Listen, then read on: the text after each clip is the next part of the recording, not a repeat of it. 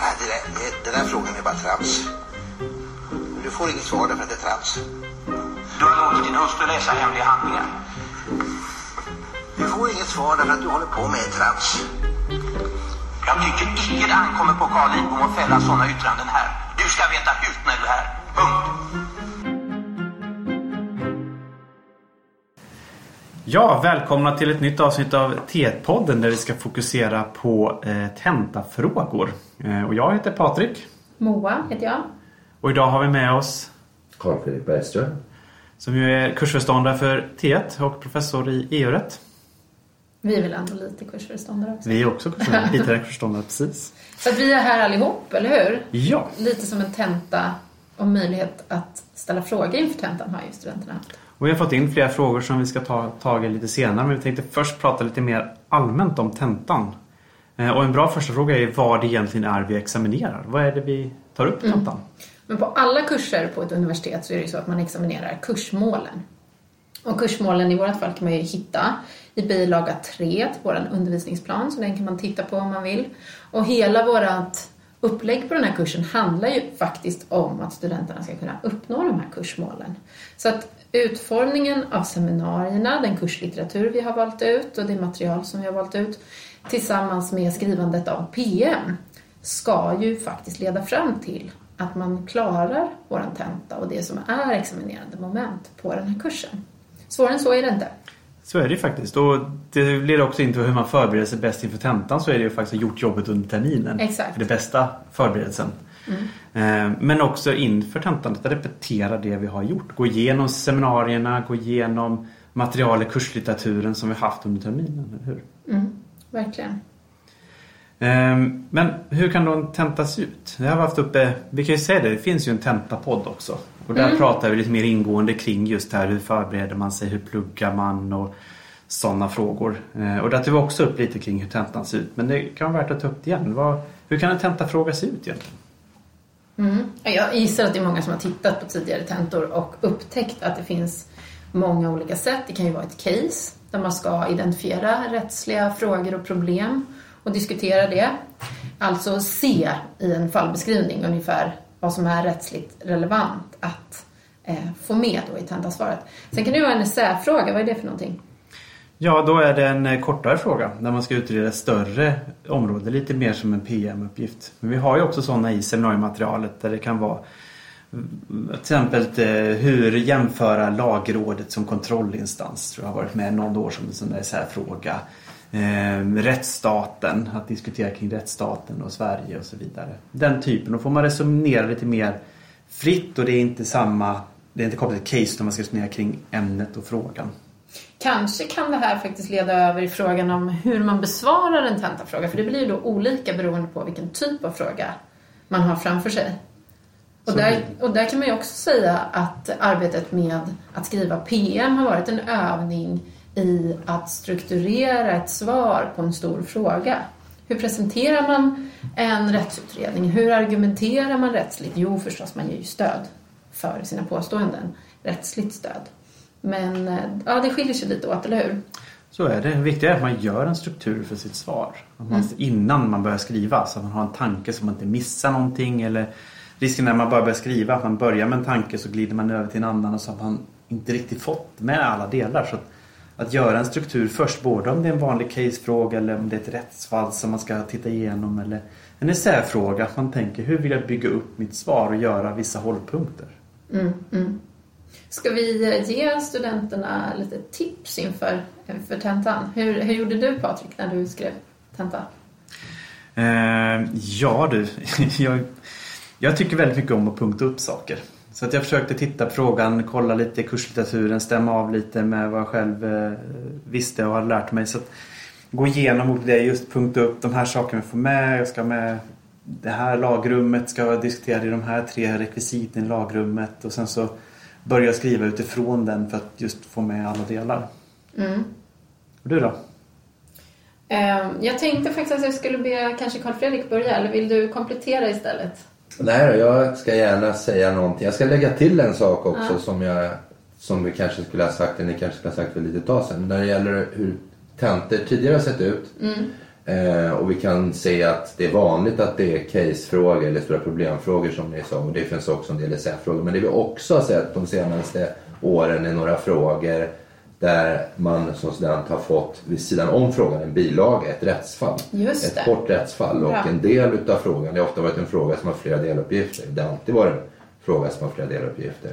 Så ska man både göra såna grundläggande saker som man har blivit bra med på att göra under kursen, att tala om vilka som är parterna och så vidare. Men också när man kommer längre in i den frågan göra en bedömning vad som är viktigt i det rättsfallet. Till exempel vilken metod som en domstol har. Så det finns en tredje typ utav frågor Ja, vi bra kan se till som Jättebra. Jag kan väl säga det också, om det kommer en sån fråga så kommer de få rättsfallet på tentan. Ja, precis. Så på det viset är det ju egentligen en ganska lätt uppgift för där har man det materialet framför sig som en sån uppgift eh, bygger på.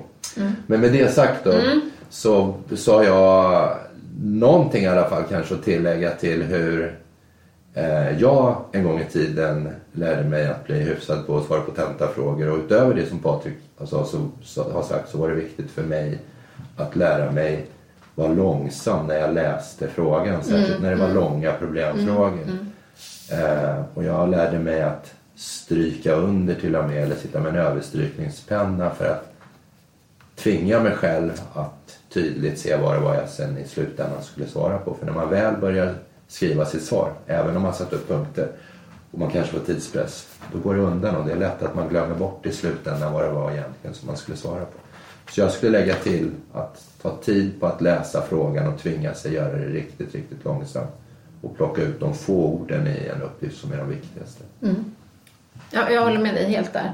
Så att man behöver helt enkelt ha med sig en klocka och färgpennor. Ja, viktiga saker kanske till en tenta. Och läsa om frågan flera gånger. Och stryka under de viktigaste orden med denna glada färg. Ja, det är bra tips. Sen var det någon som frågade mig och det, det kanske ni har synpunkter på. och Det kanske är olika hur man tycker om. Men om man har tre, som ofta tentorna ser ut, man har tre frågor framför sig och man har massa timmar på sig. Men vilken fråga börjar man med? Börjar man med den lätta frågan eller börjar man Mm. Just med den det. svåra Bra, frågan? jag jag gjorde nog så att jag tog den som jag tyckte var lätt för att Mm. det kändes liksom inspirerande och, och kul. Men, eh, Ja, men jag med. Absolut. För att komma igång också. För det kan ju vara så att man är ganska nervös i början. Så därför är det bara att sätta igång. På något sätt. Anteckningar, förberedelser, struktur, absolut. Men sen är det bara att börja försöka komma igång så att man utnyttjar tiden maximalt. Men andra lite mer praktiska saker kan ju handla om huruvida man just är stressad och nervös och trött eller pigg. Jag tänker att det är ett bra tips att faktiskt ha sovit på natten, inte sitta uppe till fyra på morgonen och plugga för då är det svårt att fokusera faktiskt och hitta de här viktiga kärnfrågorna i casen till exempel. Det krävs ju att man är uppmärksam. Och aldrig underskatta kraften i en paus. Att Nej. vila, låta saker och ting landa, att få låta hjärnan strukturera upp saker, det är också Ja, men viktigt verkligen. arbete. Och det pratade vi ju jättemycket om i Tentapodden, om det är bäst att ha med en banan eller en pizza och sådana saker. Så det kanske vi ska lämna vidare dit. Men, men ehm, nu, nu funderar jag på om vi skulle säga något mer om det här med de bästa tipsen. Något att äta förstås, men det säger vi i Tentapodden. Men också hur man strukturerar tiden. Mm. Hur man, att man har en tanke, att även om man börjar med den lätta frågan eller sådär, man fördelar tiden mellan frågorna så att man får Mm. tid med allihopa. Jag, jag har en sak till som jag hade tänkt egentligen att säga först och det är det här med att plocka de lågt hängande frukterna. Alltså att inte missa de mest självklara sakerna som man tänker på en gång när man läser en fråga. Det här handlar om rättigheter, det här handlar om EU-rätt. Framförallt kommer jag att fokusera på. Så att man faktiskt gör inledningar där man visar att man har identifierat vad som är det viktiga. Och att ange lagrummet i regeringsformen till exempel istället för att gå till RF en kommentar. Att alltid, alltid hänvisa till rätt källa och primärkällan så långt det är möjligt. Eh, kom ihåg att man går, ni går på juristprogrammet helt enkelt. Det, det tänker jag att många har missat ibland. Har jag rätt där? Ja, så är det. Många hoppar oftast rätt in i undantaget. Mm. Eh, innan man kommer dit så ska man gå igenom ett antal steg och det är viktigt att få med dem för att få den där första inledande poängen. Mm. Eh, vad får man ha med sig då till tentan?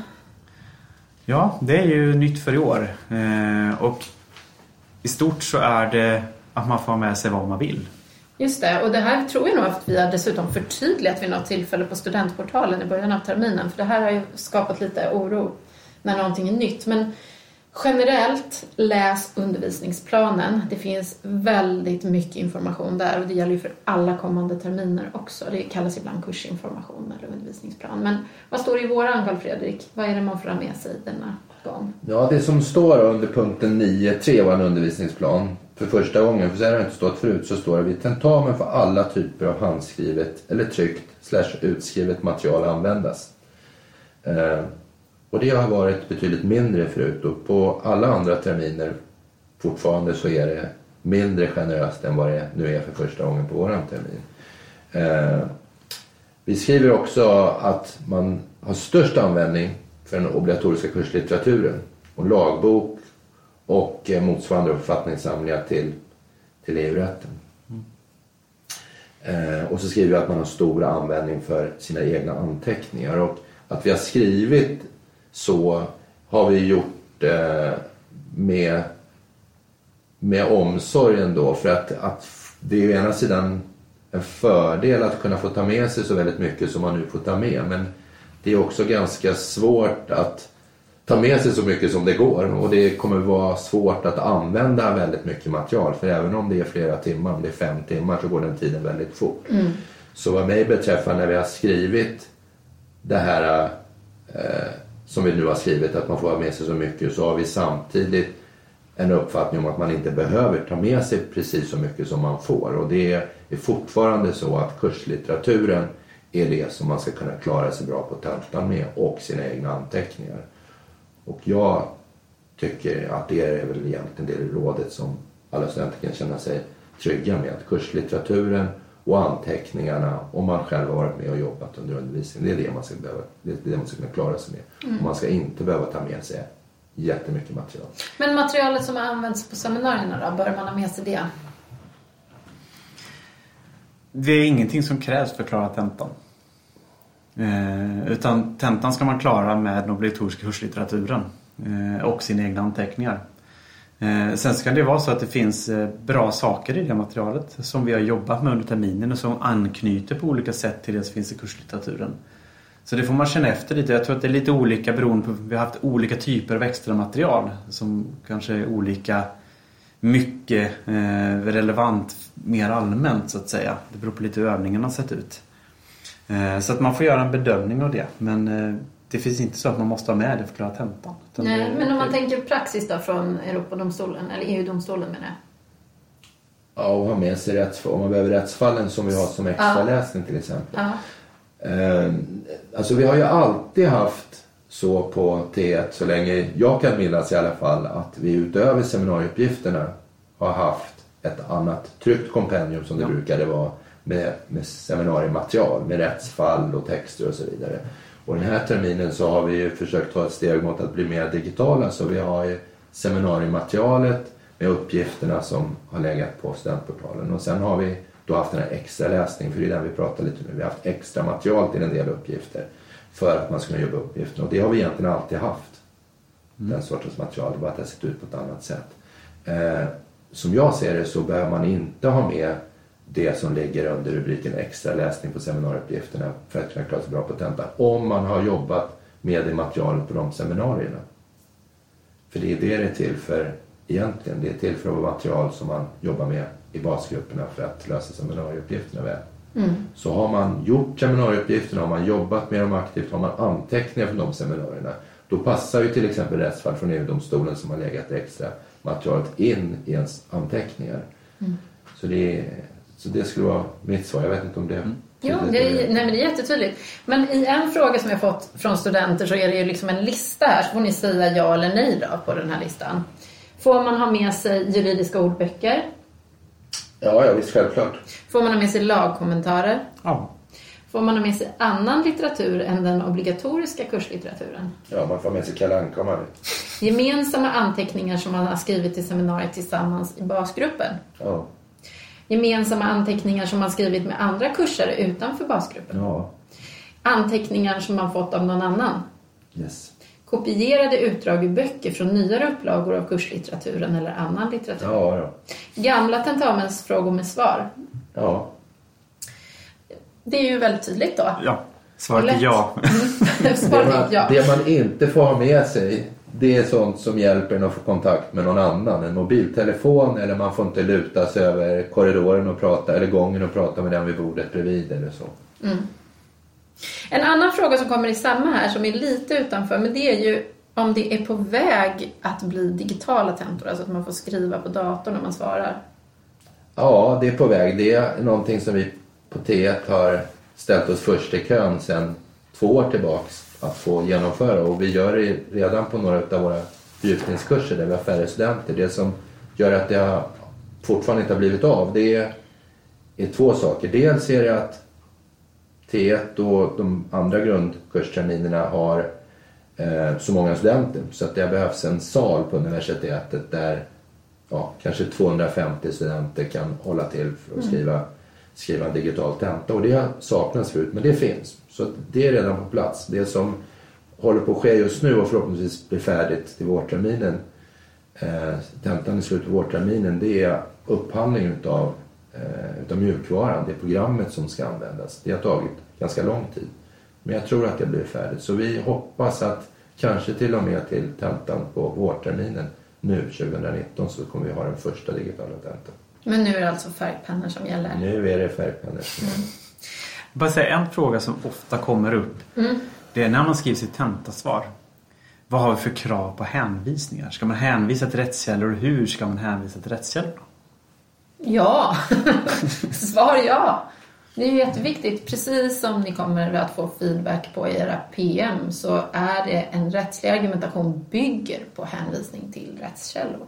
Och att det är viktigt att hänvisa till lagtext. Om det till exempel är regeringsformen som uttrycker principen om legalitet, då är det ju RF som är källan. Inte att Bullus Dertzel säger att det finns en legalitetsprincip. Sen kan man definitivt hänvisa till författarna för att beskriva hur den här principen kan användas i olika situationer eller förstås. Men... eh, ja. Vi ställer inte fullständiga krav på en källhänvisning som vi gör i ett PM.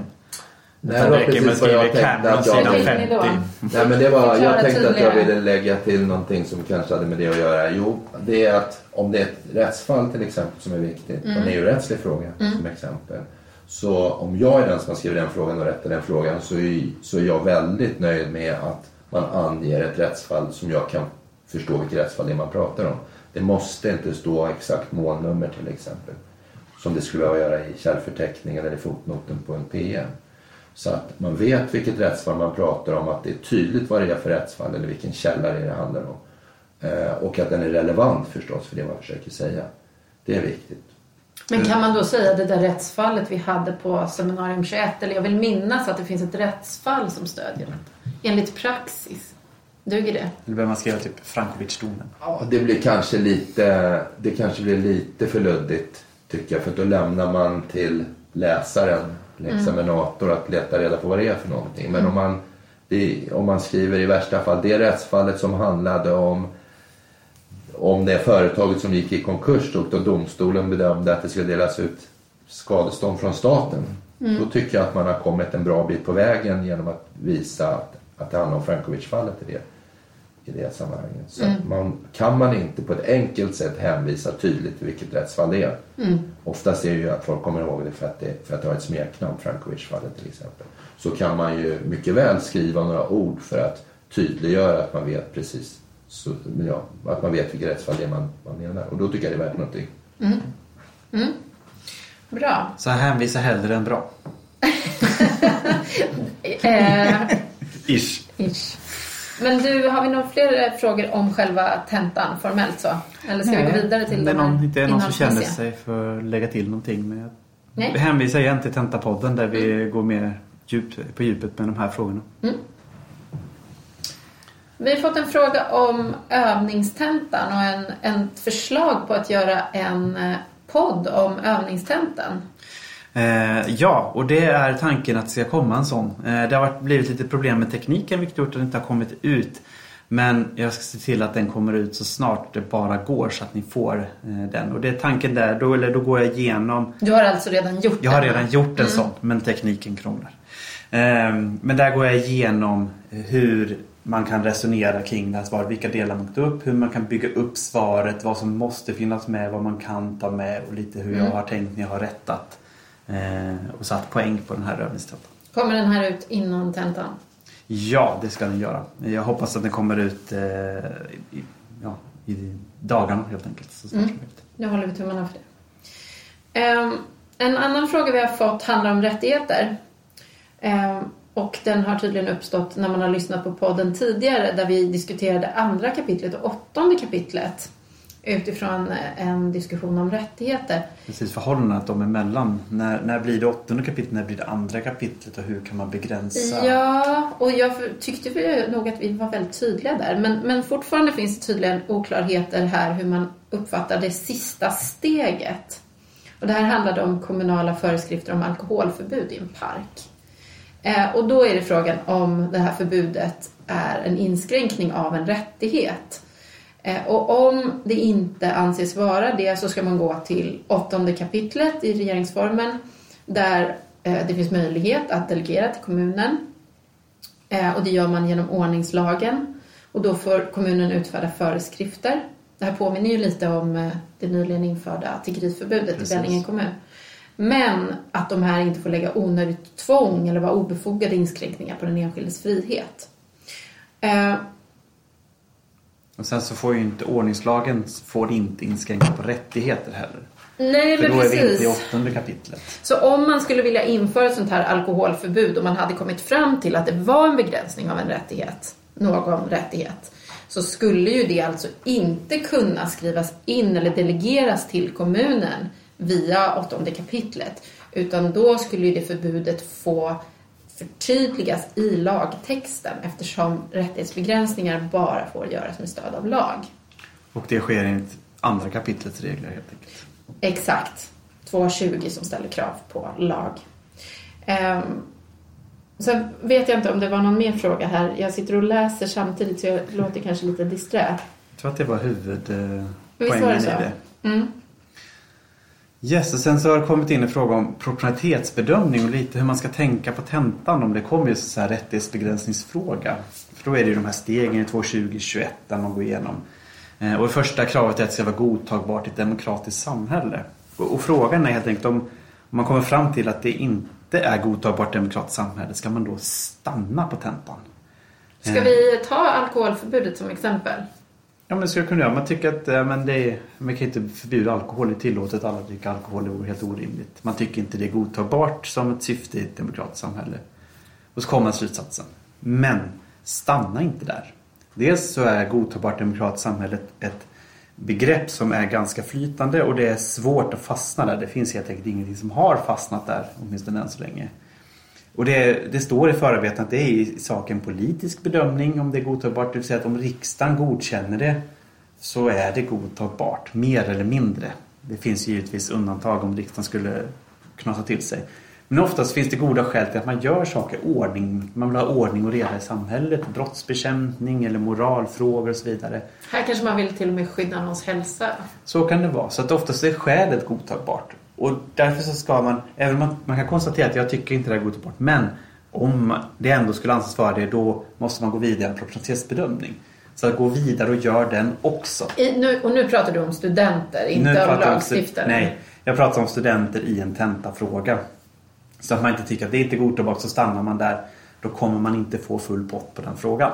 Utan man ska gå vidare på proportionalitetsbedömningen. Och egentligen lite samma sak där. Den är ju tre steg då. Först om man uppnår syftet. Och då kan man resonera fram och tillbaka. Och sen så kommer då mindre åtgärder och sist då den strikta proportionalitetsprövningen. Och jag tycker även där, gå igenom alla stegen. Kom till slutsatser. Att, ja, men, det finns mindre ingripande åtgärder. Men om man ändå skulle anse att det inte fanns det så skulle det ändå fasta på det tredje steget. Eller något liknande. Man för de här resonemangen och har öppna vägar så man får med alla delar utav den här regeln. För att inte riskera att man har missförstått någonting eller att man kommer till någon, kna, någon knasig slutsats som inte har riktigt stöd. Så får man ändå poängen för att gå vidare och resonera kring nästa steg också så att man inte eh, missar poäng för att man, man eh, stannar helt enkelt. Så att fullfölj hela vägen men resonera, kom till slutsatser. Nej, det här är inte... Man uppnår nog inte syftet här men visst, om man ska säga att man gör det så går man vidare och så tar man de andra stegen också. Är det här något du pratar om i Tentapodden? Nej. Nej, Eh, Det gör vi inte. Nej, jag menade den här övningstentapodden. Ja, där Mm. kommer proportionalitetsbedömningen. upp. Sen är det lite EU-frågor. Det är skönt att du är här. Ja, det är flera bra frågor som har med EU-rätt att göra och det som är gemensamt för de frågorna som, som jag har fått det är att de handlar mest tydligt om EUs normgivning och EUs lagstiftning och hur den går till. Och, eh, faktiskt inte några frågor som i första hand handlar på något tydligt sätt i alla fall om just EU-domstolen och dömande och sådär. Eh, den första frågan som jag tittat på den handlar om EU-direktiv och eh, hur, det, hur det går till, skulle vi kunna säga, i Sverige eller i de olika länderna inom EU när ett direktiv som har beslutats inom EU ska genomföras i det nationella rättssystemet. Eh, och det är ju på många sätt eh, någonting som stämmer med hur det alltid har sett ut när lagar har kommit till i Sverige och i den svenska lagboken. Och till och med om man bläddrar i den svenska lagboken nu och tycker att den ser ut på samma sätt som den har gjort under väldigt många år. Eh, om man tittar närmare på det så kan man se att många av de lagarna som finns där i, i någon utsträckning, mer eller mindre, har fått den utformning de idag har som svenska lagar för att de har utformats för att ge kraft åt lagstiftning från EU och framförallt direktiv. Då kan jag säga. I praktiken så betyder ju det, eh, som ni studenter på T1 kan bra vid det här laget, att, eh, det tills, att det finns, man identifierar ett behov att skriva en lag eller ändra en lag och har det kommit ett direktiv från EU som regeringen i Sverige har varit med och förhandlat tillsammans med andra regeringar. När ett sådant direktiv eh, finns så blir det en anledning eh, att ja, titta över vad som står i den svenska lagboken och lägga till en lag som inte finns eller justera en lag som finns där sedan tidigare. Och då tillsätter regeringen en utredning och utredningen gör en bedömning om något behöver göras och i så fall vad som behöver göras för någonting. Och när det är just det direktiv som EU använder för sin lagstiftning så, Eh, så finns det ofta ganska stort utrymme för regeringen och den utredning som regeringen tillsätter att göra olika bedömningar hur man bäst eh, kan genomföra ett direktiv, EUs lagstiftning i form av direktiv, i den svenska lagboken, i svenska lagen. Eh, och den, den tydliga skillnaden ser man om man jämför med när EU använder sig av förordningar istället för direktiv. För då är det ofta ett mycket mindre utrymme att genomföra dem genom att göra ändringar i svenska lagar och svenska lagboken. Eh, så det är väl egentligen i grund och botten svaret på den frågan hur det går till. Mm. Ska vi se. Om vi fortsätter frågor om EU-rätten och EUs normgivningsförfarande så eh, finns det frågor som handlar om hur lagstiftningsförfarandet eh, egentligen fungerar i valda delar från början till slut. Vem är det som drar igång det? Vem är det som drar igång lagstiftningsförfarandet och vem är det som lägger ett förslag till någonting som ska bli EU-lagstiftning? Och vem är det som bestämmer vilken rättslig grund, det vill säga vilket av alla områden som EU har fått befogenhet inom som lagstiftningen ska utgå från. Och som så många andra svar på frågor inom juridik så får man gå till lagtexten. I det här fallet så är det ju EUs fördragstext och, och funktionsfördraget där om man tittar i artikel 294 som ganska ingående beskriver lagstiftningsförfarandet i normalfallet det ordinarie lagstiftningsförfarandet, Då kan man läsa sig fram till att det är kommissionen som lägger ett förslag till lagstiftning. Oavsett om det sen i slutändan kommer i form av direktiv eller förordning eller ett beslut. Så i normalfallet så är det kommissionen som lägger ett förslag till en lagstiftning. I verkligheten så har det hänt ganska mycket, precis som i Sverige, innan förslaget läggs fram. Och det har framförallt förankrats. Det har förts en informell dialog eller diskussion mellan de som i slutändan ska bestämma och den som lägger fram förslaget, kommissionen, om det finns förutsättningar att det där ska bli av. Men när kommissionen gör bedömningen att det finns tillräckligt bra förutsättningar för att man ska lägga tid på att utarbeta ett förslag och lägga fram det. Ja, då är det kommissionen som ansvarar för att lägga fram det förslaget. Mm.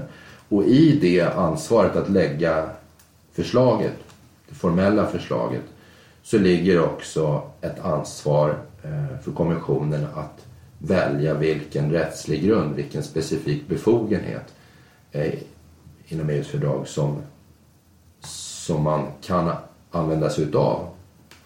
Eh, och hittar kommissionen inte någon sån, ja då kan man inte göra någonting. Så att i kommissionens förslag så ligger även ett förslag på en artikel eller flera artiklar i fördraget som säger att det här får EU göra. Miljöpolitik till exempel, eller inre marknad eller industri eller någonting. Mm. Så det besvarar väl egentligen flera utav de frågorna som vi har fått i den delen. Eh, Men bara, bara en fråga där. Om, ja. om kommissionen lägger fram då ett förslag till, eh, till rådet om lagstiftning och anger en rättslig grund och de inte håller med mm. utan tycker det ska vara en annan rättslig grund, kan de då byta? Eller skickar de tillbaka det till kommissionen? Ja, nej, men om man läser då artikel 294 som jag var inne på för ett tag sedan som det, som det även om den är ganska krånglig, men det tydligaste exemplet hur det går till när det lagstiftas då i normala fall, ordinarie lagstiftning, så finns det precis som du är inne på Patrik, det finns en möjlighet för den som sen ska anta lagstiftningen, lagstifta, vilket ofta är rådet och Europaparlamentet. Det finns en möjlighet för dem att ändra förslaget som kommissionen har lagt fram på olika sätt. Eh, och i den möjligheten att ändra förslaget så finns också en möjlighet att säga att det här är mer miljö än vad det är industri till exempel. Eh, så att det går också att ändra den delen. Det går att ändra alla delar av förslaget. Mm. Så det är viktigt. Eh, det som är viktigt, eller en sak som är intressant att lägga till tycker jag, det är att det finns ofta ett utrymme för ja, kommissionen i sitt förslag eller för lagstiftaren, rådet, parlamentet om man vill ändra på kommissionens förslag som vi har pratat om det. Att också välja mellan olika typer av rättsakter. I en del rättsliga grunder, i en del fördragsbestämmelser så står att här ska det vara ett direktiv eh, eller här ska det vara en förordning. På straffrättens område till exempel används står att det ska vara ofta förordningar. Eh, men många, många gånger så står det inte att det ska vara ett direktiv eller förordning utan det är ett val som lämnas till ja, kommissionen som lägger förslaget eller till lagstiftaren i slutändan som antar det. Och vilket det blir, om det blir ett direktiv eller förordning, det får ganska stora konsekvenser på, på flera olika sätt. Eh, det var inne på i början, vi pratade om EU-rättsliga frågor för ett litet tag sedan. Det får effekter för hur det hamnar, hur det ser ut i den svenska lagboken, hur, vi, hur det blir åskådliggjort i det svenska rättssystemet. Och direktiv blir enklare för oss att eh, omsätta i vårt eget rättssystem genom svenska lagar. Förordningar eh, blir kanske svårare. Det betyder också att förordningar ofta blir mycket kraftfullare. Det är starkare instrument för EU att på ett centraliserat sätt kan vi säga från Bryssel styra över vilket resultat man vill uppnå och kunna skriva fler detaljer kanske. Men det här påverkar också alltså valet mellan instrumentdirektiv eller förordningar beslut. Det påverkar också en massa andra saker som är centralt för TET som, som frågor om ansvarsutkrävande. Vem är det som säkerställer demokratins inflytande över ja, EUs lagstiftning och vad den, får, eh, vad den får för effekter. Är det ett direktiv så finns det ett stort utrymme för riksdagen mm. i Sverige att ansvara för vilket sätt ett direktiv ska omvandlas i svensk lagstiftning. Så det finns ett utrymme för riksdagen att självständigt styra över det. Mm. Eh, det utrymmet krymper om det är en förordning. Så mm. klart att då blir det viktigare att vi känner oss nöjda med svaret att det finns en demokratisk förankring på europeisk nivå. Mm. Vilken domstol som kommer in om det blir frågor om hur det ska tillämpas påverkas av det här. Om det är ett direktiv som omvandlas till en svensk lag så är det naturligt för svenska domstolar att vilja tolka den svenska lagen i ljuset av direktivet och sen kanske fråga EU-domstolen genom förhandsavgörande vad direktivet säger för att man ska kunna bedöma om den svenska lagen som riksdagen har tagit mm. Eh, gör det på ett, ett, bra eller dåligt sätt enkelt mm. uttryckt. Är det förordningar så eh, krymper ofta utrymmet för nationella domstolar att kunna tolka det och det blir större utrymme för EU-domstolen att ta ställning till om vad som står i förordningen, om det som står där är riktigt eller inte. Så liksom hela den juridiska kedjan påverkas eh, utav formen på lagstiftningen. Du är så föredömligt pedagogisk. Fantastiskt. Ja, det var sagt. Mm, verkligen bra.